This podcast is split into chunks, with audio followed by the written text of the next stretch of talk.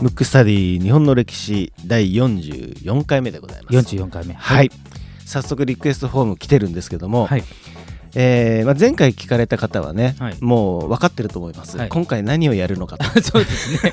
リクエストフォームをき あの読んど読んどきながらだからはい。えー今回やるのはもう言っちゃいます。新選組パート2なんですけど なるほど。あのーまあ、せっかくなのでね、あのー読まさせていただきますね、はい。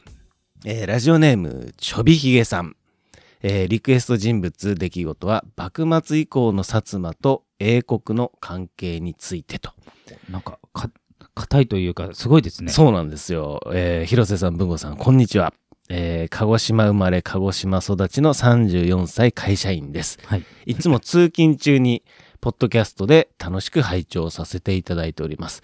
通勤中ですね。通勤中なんですね。はい。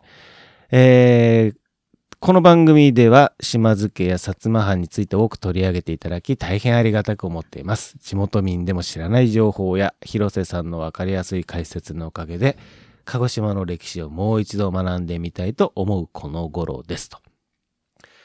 えー今回リクエストしたいお題は幕末における薩摩と英国の関係についてです。キーワードは生麦事件、撮影戦争、薩摩藩英国留学生あたりですかねと。えー今まで薩摩についてたくさんお話しいただいたので恐縮ですが、まだまだ知りたいと思いリクエストさせていただきます。話の脱線大歓迎です。ぜひよろしくお願いいたしますと。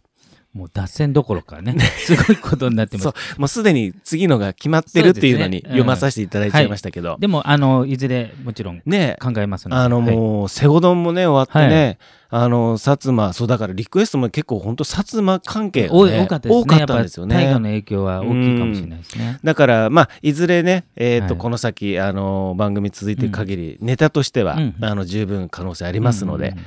ちょっとお楽しみにしていただきつつ、はい。今回は、えー前回の引き続きということで、はい池田屋、えー池田屋じゃない、えー新選組、新選組ですねパート2ですね。パート2、はいちょっと主にあの池田屋事件をちょっと扱いたいなとは思うんですけれども、はい、じゃあ行きましょうか。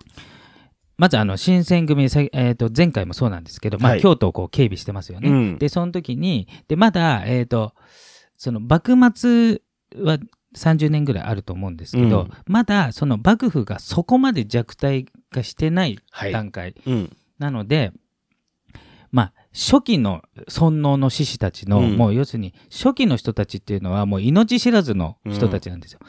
あの後半になってくると幕府は本当に倒れそうだっつってバババってこう波を打って倒幕派に来ますけどまだ幕府が強い時にうん。幕府を倒そうとしてる人たちですから、うん。まあとんでもない強者というか、そうですよね。もうだからなんていうんですかもう自分の命はもうなんかないものとして見なしてるような人が京都に来ると。うん。でその人の相手にしてる新選組も当たり前ですけど、うん。もう体を張ってるというかうん。命は張った行動をしてるんですね、その一応最たるものが、うん。池田屋事件と呼ばれてるんですけど、聞いたことありますよ。えー、と概要はわかりますか？概要はね、多分聞いたら、あーってなる。なるほど よく分かってないですね、そう まあ、そういう人多いんじゃないですかね。なるほどね、えっ、とでまずその尊王攘夷派うがん。一気に、あの幕府側をややっつけようとして、うん。計画を立ててたのが、まあ、池田屋事件の、まあ、池田屋っていうね、はい。まあ、旅館ですよね。うんうん。で、そこで、まあ、密談をしてたわけです。はいで、それはどういうことかっていうと、うん京都中に火を放って、お火の海にして、うんまあ、あの、木造ですからね、はいあの当時は。で、そのどさくさに天皇を連れ出して、うん長州に連れ帰ろうと。うん。で、長州藩が天皇を、まあ、持って、うん。天皇の命令で倒幕に持ち込むっていう計画だった。過激。過激、もううんだから、えー、と長州藩の過激分子と、うん。土佐藩過激分子がはいやって。る、でそそれぐらい過激な人たちなんで、うん。もう当然腕もで当時っていうのはまだあの拳銃とかがすごくレアだったんで、うん。まあ刀ですよね、はい。戦いのまあむちゃくちゃ強い。っていうか、うん。強くないと京都に行こうと思わないんで、うんうんうん。もう十中八九殺されるんで,、うん。でそういうその全国よりよりすぐりの、うん。まあ、猛者が来るわけですね、はい。新選組も警察部隊なんで,、うん。でスパイみたいなのもいるんですよ、はい。両方。おおなるほど。両方いる。両方ってことは、新選組が、いわゆる倒幕寄りの人たちに、そうスパイを送り込むし長州藩も新選組にスパイを送り込むっていう。はあ。まあどの時代でもそうですよね。まあそうですね。あのまあ、あちょっとマフィアのはい。警察が潜入するとか、うんうん。よくドラマであるじゃない、うん。まあそれと同じですよ。うんうん。で新選組はまあそのささすがにその長州藩の過激の中には入れないんで、うん。長州藩士じゃない。すぐバレるから、うん。えっ、と集まりそうな旅籠、まあはい池田屋だけじゃないんで、うん。いろんな旅館があるんで、うんうん。あのどこで密談するかは正確にはやっぱわからないので、うん。網は張っとくうんわけですよ。うんうんで、その時に、その周辺うに、ん。小敷の格好して、はいはい。要するに不老者になって、うんうんホームレスになって、うん。各この、なんてね、旅籠の近くにこう、住んでる。住んでるというか、まあ、要するに見張ってるってことですね。うんで、旗から見たら、うん。まあ、ホームレス。うん。まあ、ちょっと放送禁止用語かもしれない。こはい。小敷ですね、はい。昔で言うと。で、えっ、と、で、当時はそういうのいっぱいいたわけ。うんうんうんだから、いても別にスパイだとは分からない。うん。で、で新選組のバリバリ幹部が、うん。割と優秀な幹部が、うん。まずそういうホームレスに扮してうんやってると。うんうん。そうすると、どうやら、古物商、うん。えっ、と、商人の旦那さんが、尊王の志士なんじゃないかという。うん。過激派のボスじゃないかってうんいう、うん普通の商人のおじさんね、うんうん。じゃないかってことがわかるわけ。うん。でそい、その人を捕まえて、まあ、当時人権とかありませんから、はい。まあ、拷問にかけるわけですよ。まあ、拷問もすごいですよ。うん。まあ、まあ、ほぼ殺すわけですよ。うん。で、江戸時代の拷問とかって、まあ、想像を絶する感じなんですけど、うん。えっ、と、その時やったかどうか別として、まあ、ちょっと拷問の種類を何個か言うと、うん。まあ、爪を剥がすとか当たり前ですね。うんうんうん。もう。で、もう、ボコボコにぶん殴るのも当たり前だし、うん。えっ、と、なんかこう、トゲトゲのところに正座させられるのも当たり前だし、で、一番きついのが匂いって言われて、うーん。人間匂いをずっと、悪臭をただやると、うん。結構気狂っちゃうって言われてて、何をすると思う？新選組の時代だけじゃなくて、当時の拷問で結構きついやつだったわけ。え？匂い系で。匂い系ですか？もう、うんことかですか？いやもうそんなレベルじゃない。そんな、前後に死体にサンドイッチされる。あ、そう、あ、なるほど。もう、だってあれ多分知知りませんけど、うん。例えば孤独死した家とかって、うんうん。多分悪臭で大体気づくそうですね。言いますもんね。変それサンドイッチされるから、うんうんうん。もうだから気狂っちゃうレベルなんで、まあだからもう本当にすごい。うんうん。で、この人も、えっ、と、過激派の幹部なんで、うん。その、えっ、と、道具や古物商うのん。格好した、幹部だけあって絶対口が割らないんだけど、うんでもあまりの拷問の激しさに、うんついに言ってしまうわけ。ああの、京都を火の海にして天皇を連れ出す、ーうん。えー、と計画があると。うん。で、まあ最終的にその人殺されちゃうわけですけど、うんその時に、ただ、えっ、と、防御が行われてうるん旅籠がどこかは分かんなかった。はい。で、当たりを2つつけたわけ。うん。で、1つは、えっ、と、ちょっと名前はわか忘れましたけど、うんあって、もう1つが池田屋だったあなるほど。だけど、新選組はもう1個の方が怪しいんじゃないかってことで、うんうんこれこれが主力部隊。うん。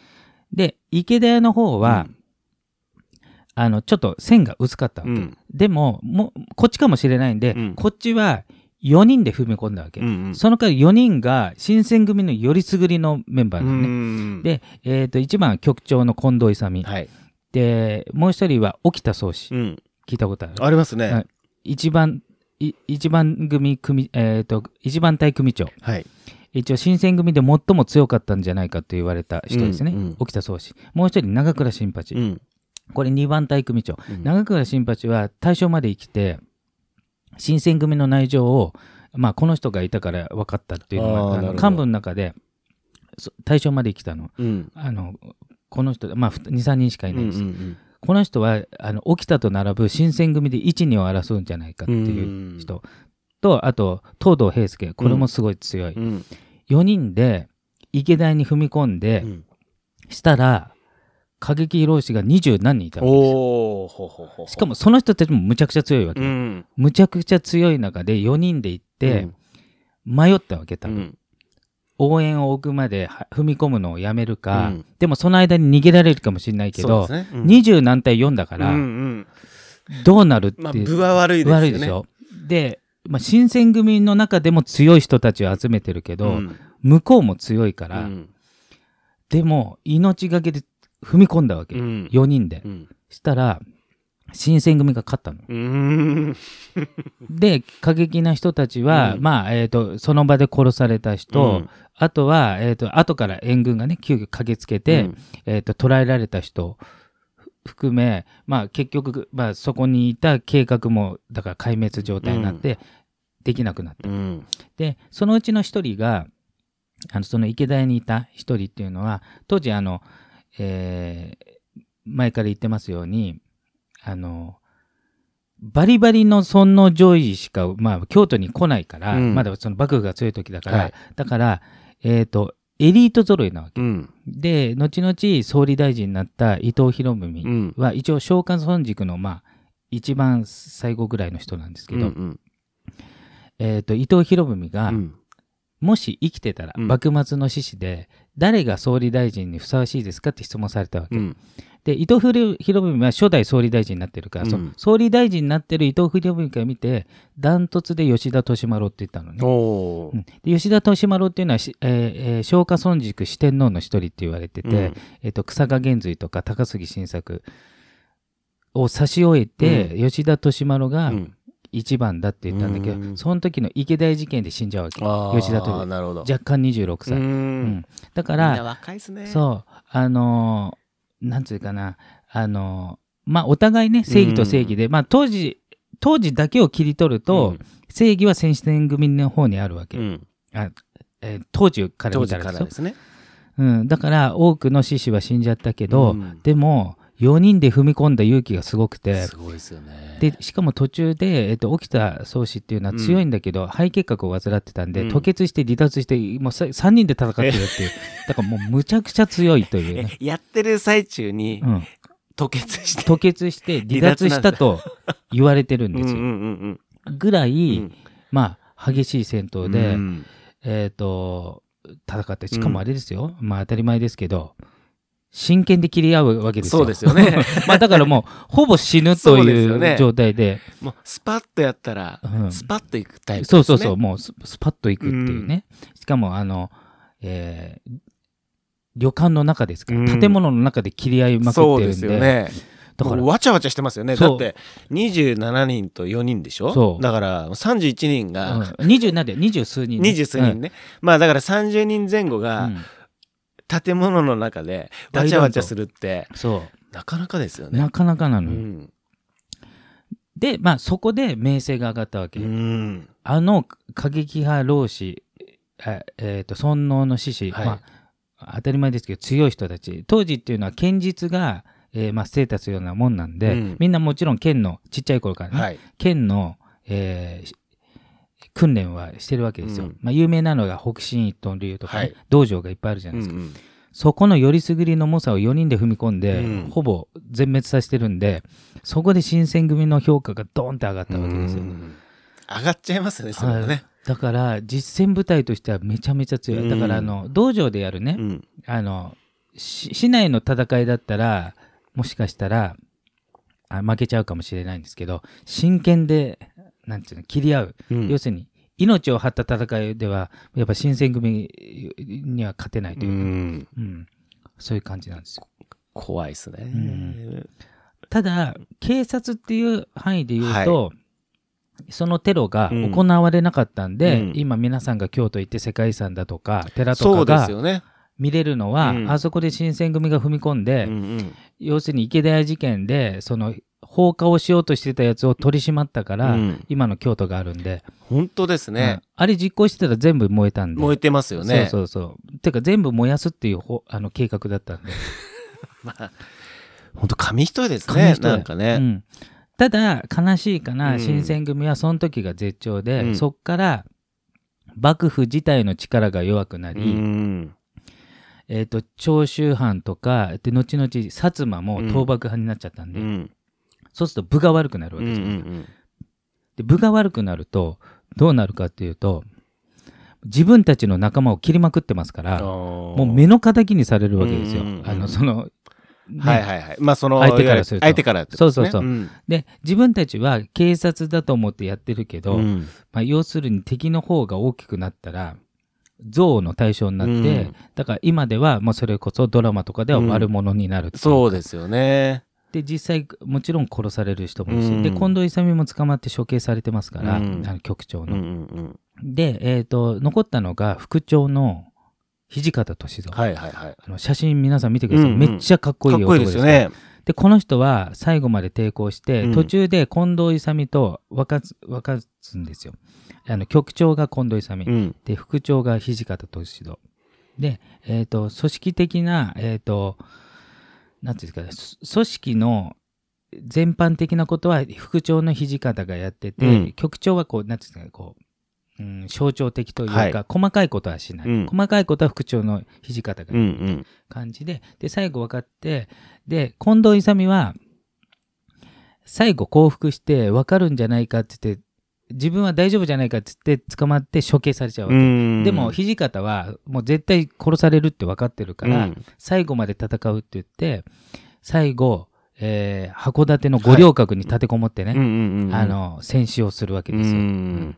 だから、まあ、最後まで武士の美学を貫いたかなっていう。う。ん。で、その前に、えー、と沖田総司は、あの、もともと肺結核なんで、はい。あの、病気で死うぬ、ん。えー結核で死ぬと。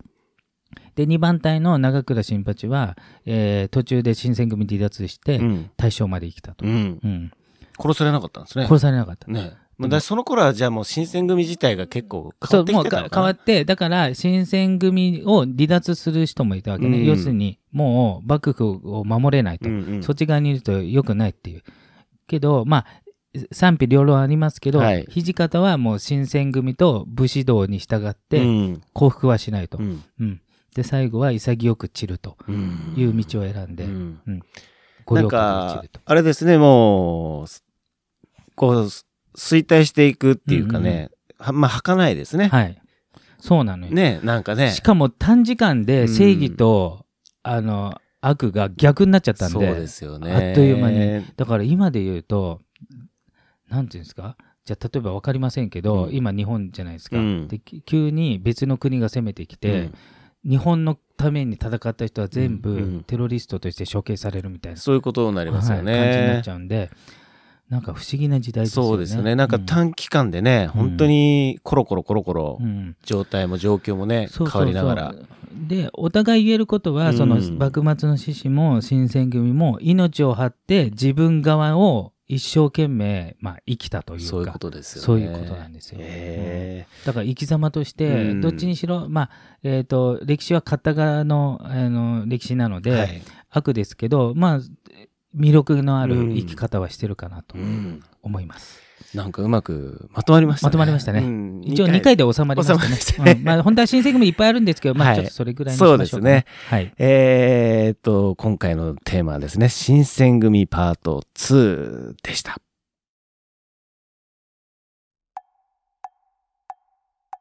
むくむくラジオだべ。むくむくラジオだべむくむくラジオだべ。